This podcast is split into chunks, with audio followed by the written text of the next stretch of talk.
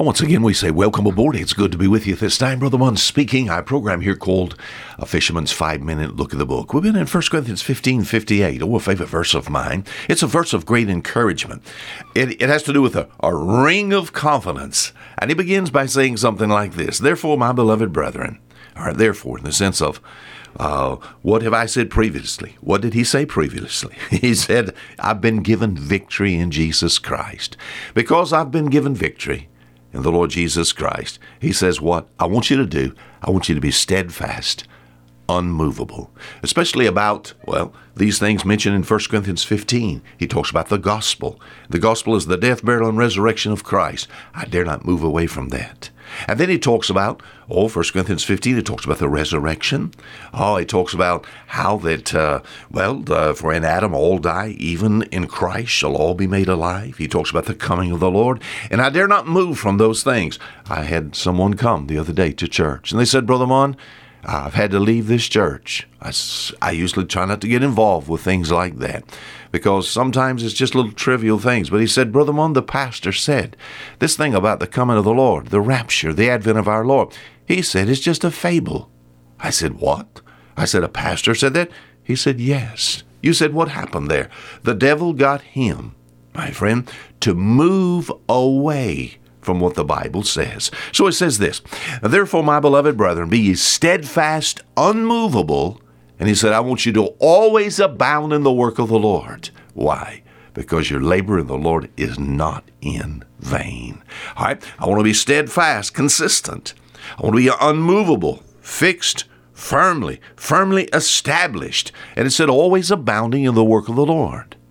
Now, notice it did not say just get involved in the work of the Lord.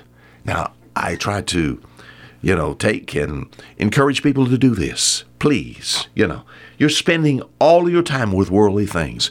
Get involved with labor and serving. You know, think about the service of their Savior. The only, the, the only thing that's really important, the only thing that's going to last. I spend so much of my time sometimes doing trivial things. I need to be involved in the work of the Lord. But it just did not say the work of the Lord. It uses an A word here. It starts with A. And he says, I want you to be steadfast, unmovable, unmovable, always abounding. Now, what is that? Abounding. That means to have plenty of, great quantity. You know, we look at someone who has a lot of uh, a lot of money. We say that they're rich. They abound in riches. Now, that's what the Lord wants from us.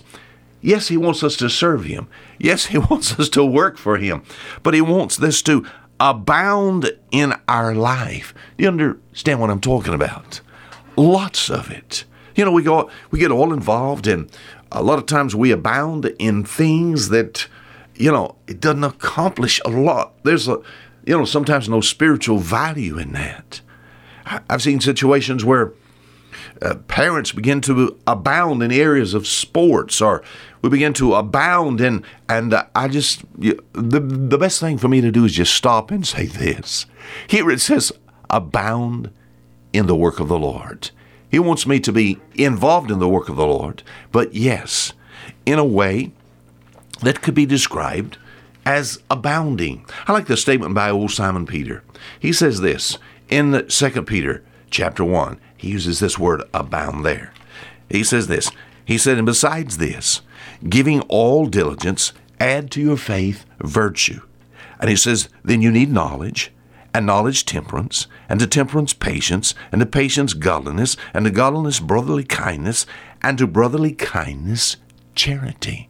And then he uses a, he said, I, I need these things. I need virtue and knowledge and temperance and patience.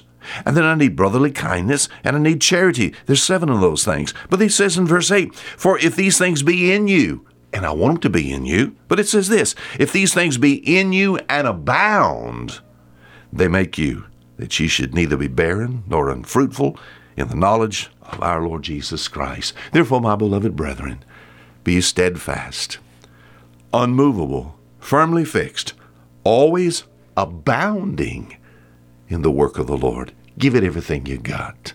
You know, give it some heat, some fervor to labor fervently for our Savior.